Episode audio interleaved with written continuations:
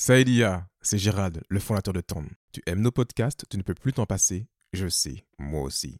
Nous avons mis en place l'abonnement participatif et j'y crois énormément. C'est toi qui décides du montant de ton abonnement. Cela peut être 50 centimes, 1 euro, 5 euros ou plus. Le montant est libre. Pour ce faire, c'est très simple. Il suffit de cliquer dans la description des épisodes sur le lien LibéraPay. À très vite. Merci de ton soutien et bonne écoute.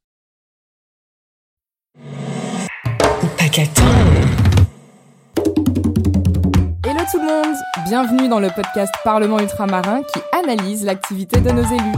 On a voté pour eux, ils sont là grâce à nous. Mais que font-ils pour nous?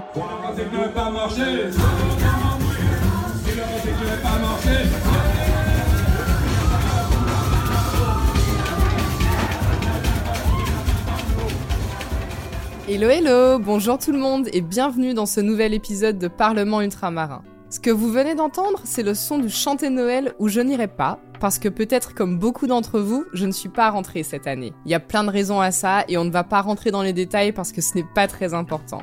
Par contre, ce qui est important, c'est le prix du billet d'avion que j'aurais dû payer si j'avais voulu rentrer. Évidemment, il y a plein de critères qui peuvent faire varier le prix d'un billet. Primo, la destination. Un Paris-Cayenne ne coûte pas le même prix qu'un Paris-Fort-de-France ni qu'un Paris-Saint-Denis à La Réunion. Segundo, le moment où vous prenez votre billet. La team prévoyante qui s'organise à l'avance a plus de chances de payer son billet moins cher que la team dernière minute. Ensuite, il y a aussi la question de la durée du séjour, le fait d'avoir des bagages cabine ou des bagages en soute. Ah, et puis, je ne l'ai pas dit, mais on va partir du principe qu'on voyage en classe éco. Donc, dans ces conditions, combien coûte un billet d'avion On va prendre deux exemples pour être le plus honnête possible. Première situation, vous devez faire un Paris-Réunion à la dernière minute en urgence parce que vous avez eu un impératif familial, une maladie, bref, des situations qui arrivent, on le sait. Donc, on est le 12 décembre, je prends mon billet pour le 20 décembre et un retour le 4 janvier.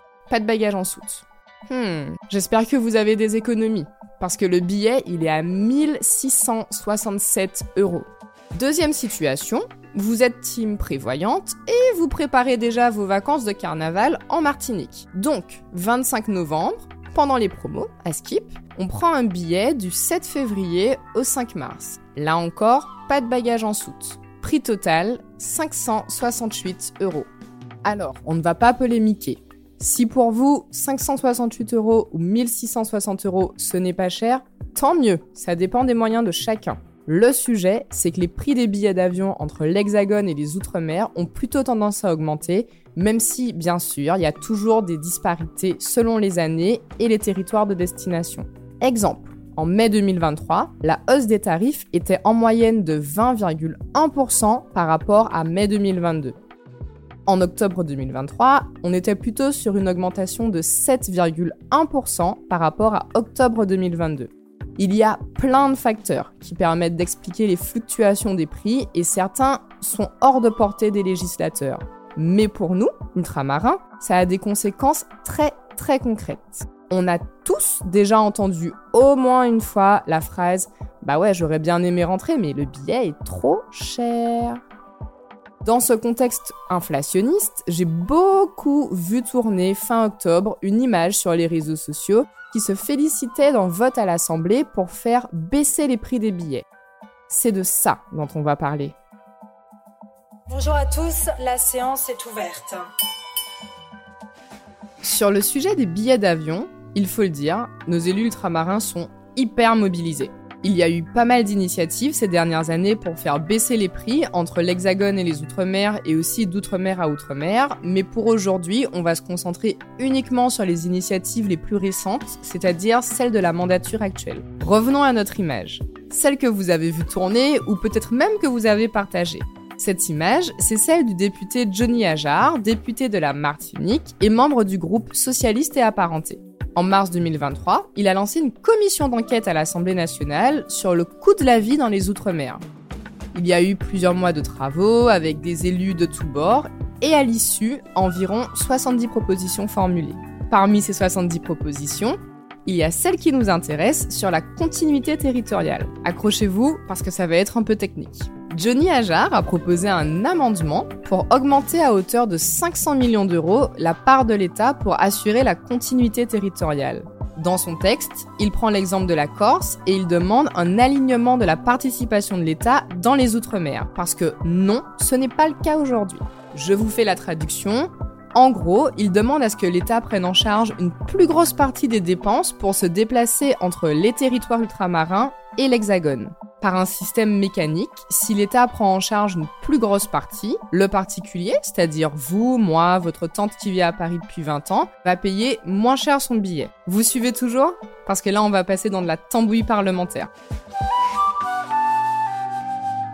Cet amendement, Johnny Ajar l'a déposé dans le cadre de l'examen du budget 2024. Une fois qu'un amendement est déposé, il doit d'abord être examiné et voté par une des commissions de l'Assemblée nationale.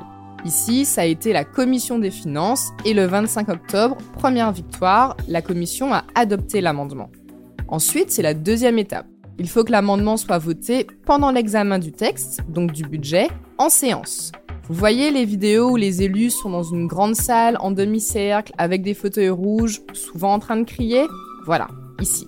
Évidemment, vous vous doutez bien que sur le principe, tous les élus ultramarins sont favorables à la baisse des prix des billets d'avion. Plusieurs amendements qui vont dans ce sens ont donc été déposés. On écoute par exemple Christian Baptiste, député de la Guadeloupe et membre du groupe socialiste, qui a défendu une idée similaire lors de la séance du 6 novembre. Ce que nous disons dans cet hémicycle, c'est que le gouvernement et nous-mêmes ayons une volonté politique, évidemment traduite par un engagement financier, bien évidemment, mais pour permettre et faciliter cette continuité effective territoriale de nos ressortissants. Parce qu'en réalité, nous avons des billets d'avion qui explosent. C'est vrai que le gouvernement accompagne les compagnies aériennes. C'est vrai, oui. Dans cette affaire, que gagnent nos compatriotes au niveau du prix des billets d'avion? Les prix des billets d'avion ont augmenté de plus de 30% il n'y a pas très longtemps. Donc, euh, il ne suffit pas de dire qu'on accompagne effectivement les compagnies aériennes. Et je sais qu'effectivement, qu'il y a une compagnie, si le gouvernement décide effectivement de faire payer les charges, mais c'est une compagnie qui dépose le bilan. Donc, nous voulons qu'il y ait une véritable politique pour que nos compatriotes lambda puissent avoir une facilité de pouvoir se mobiliser, avoir une mobilité entre l'Hexagone et le territoire, et ceci en tenant compte de la cherté de la vie. Qu'est-ce que dit le gouvernement? N'est pas vraiment pour. Le ministre délégué aux Outre-mer, Philippe Vigier, a fait savoir que le budget pour la continuité territoriale avait déjà été augmenté pour atteindre 93 millions d'euros et il a aussi annoncé le lancement d'études pour garantir plus de concurrence entre les compagnies aériennes et ainsi faire baisser les prix. Juste pour le fun, je vous signale au passage qu'il n'a pas trop trop aimé la comparaison avec la Corse. On l'écoute. On dit toujours la continuité territoriale. Pourquoi les Corses euh, ont-ils un régime de faveur? Je vous l'ai dit tout à l'heure, je répète ce que j'ai dit, il faut tenir compte des choses dans leur ensemble. Si vous tenez compte des choses dans leur ensemble, monsieur le rapporteur, eh je sais que vous êtes honnête, vous savez que l'ensemble des dépenses fiscales, il y a 6 milliards d'euros d'exonérations diverses et variées et de taux de TVA plus faibles dans les territoires ultramarins qu'il n'y a en Corse. Donc si vous tenez compte uniquement de la continuité territoriale de l'enveloppe qui est allouée à la Corse, additionnez aussi, additionnez aussi ces dépenses fiscales liées à la Corse. Et faites la somme des deux et rapportez le nombre d'habitants. Je ne suis pas persuadé que vous soyez gagnant, mais je suis prêt à regarder avec vous. Et vous verrez, parce que moi je suis comme vous, j'ai voulu être convaincu. Vous voyez, j'aime bien comprendre. Et une fois que j'ai compris que ces 6 milliards d'euros, c'était une somme considérable. Et puis il y a une deuxième chose que je rajoute, parce que celle-là on n'en parle jamais, c'est que les congés bonifiés pour les territoires ultramarins, c'est normal, c'est un acquis social qui a été donné à une époque. Écoutez bien, c'est 100 millions d'euros chaque année. 100 millions d'euros, c'est plus que l'aide que nous apportons de 93 pour la continuité territoriale de l'ensemble des territoires ultramarins. Donc, faites la consolidation de l'ensemble de ces aides et vous verrez que nos amis corses ne sont pas mieux traités que les ultramarins et c'est juste parce que dans tous les cas, ce sont des ultramarins. Donc, le gouvernement a donné un avis défavorable à l'amendement. Mais il n'empêche que le texte a quand même été adopté avec 71 voix pour et 40 contre. C'est là que tout le monde a commencé à ouvrir le champagne en se félicitant.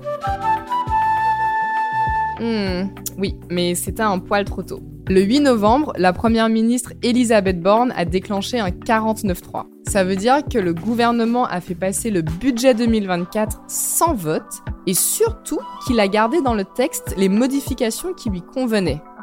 Vous avez compris, les 500 millions d'euros pour la continuité territoriale ont disparu et les députés d'outre-mer se sont fâchés. Dans un contexte de vie chère exacerbée en outre-mer, après un énième 49-3, vous avez fait le choix unilatéral de ne pas retenir parmi les mesures adoptées par l'Assemblée sur le budget 2024 mon amendement repris par la Commission des finances de 500 millions d'euros sur la continuité territoriale outre-mer visant à faire baisser les prix des billets d'avion. C'est donc raté pour la proposition de Johnny Ajar, mais sachez qu'il y en a eu d'autres. En juillet, par exemple, les députés Frédéric Maillot, Karine Lebon, Marcelin Nadeau ou Jean-Hugues Gratenon ont co-signé une proposition de loi du député LFI de la Somme François Ruffin pour le droit aux vacances pour tous. Dedans, il y avait deux articles qui nous concernaient directement.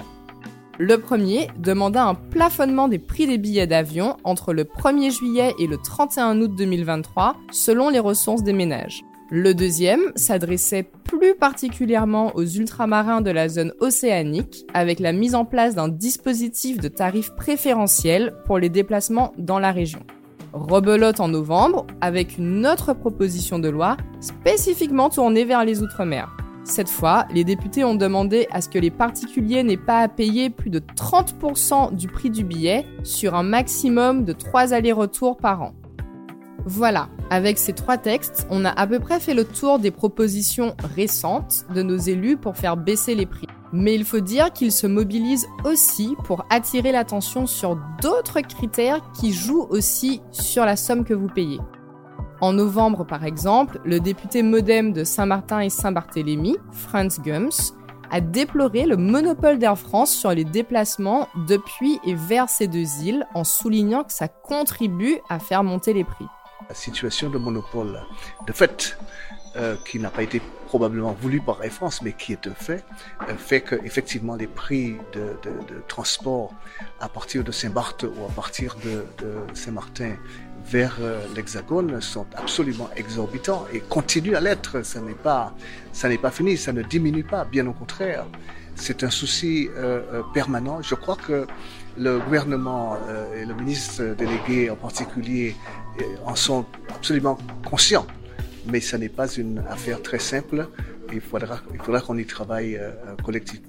Au-delà des élus, en mars 2023, l'autorité de la concurrence a aussi épinglé trois compagnies aériennes pour, je cite, s'être entendues sur une hausse des tarifs, une baisse de l'offre et sa répartition. À ce jour, il n'y a donc aucune solution qui soit vraiment satisfaisante. Même si, et il faut le souligner, les collectivités territoriales ont mis en place des aides pour faciliter les déplacements. Je pense en particulier aux aides pour les étudiants. Mais dans l'ensemble, le sujet est très loin d'être réglé et il est sûr qu'il reviendra encore dans les débats d'ici aux prochaines grandes vacances. Voilà, c'est la fin de ce nouvel épisode. Et euh, je voulais préciser qu'il n'a pas été fait parce que j'ai le seum de ne pas être rentré et qu'il n'est évidemment pas sponsorisé par une compagnie aérienne. À l'année prochaine! N'hésitez pas à nous faire des retours sur les réseaux, à nous mettre 5 étoiles et à partager autour de vous pour faire entendre les voix ultramarines au paquet